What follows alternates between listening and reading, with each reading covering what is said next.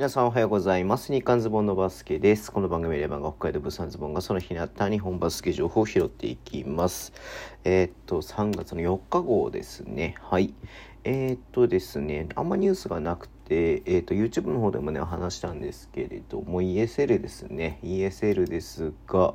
えーっとね、昨日の試合結果で、まあね、宇都宮ブレックスは予選というか、えーグループラウンド敗退ということになりましたけれども、まあ、琉球はね、えーグループラウンド最後の試合が行われました。えっ、と、台北東方、東、ん東、ん？東板東本東本はい、えっ、と、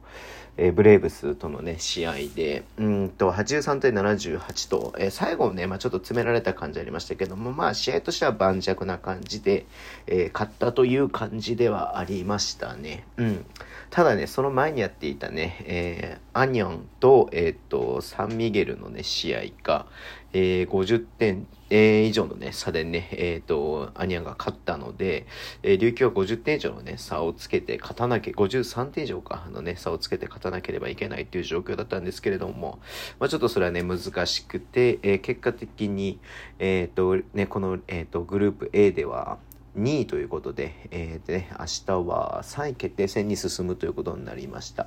まあ、ちょっとね、えーおかしなルールではあるなというふうに思ったりとかもするんですけれども、まあまあまあ仕方ないのかなというふうに思ったりとかもしますけれどもね、はい。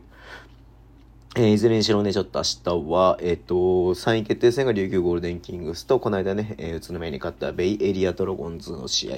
そして決勝がアニャンと、えーソウル SK ナイツね、えっ、と、それぞれ韓国のチームですね、うん、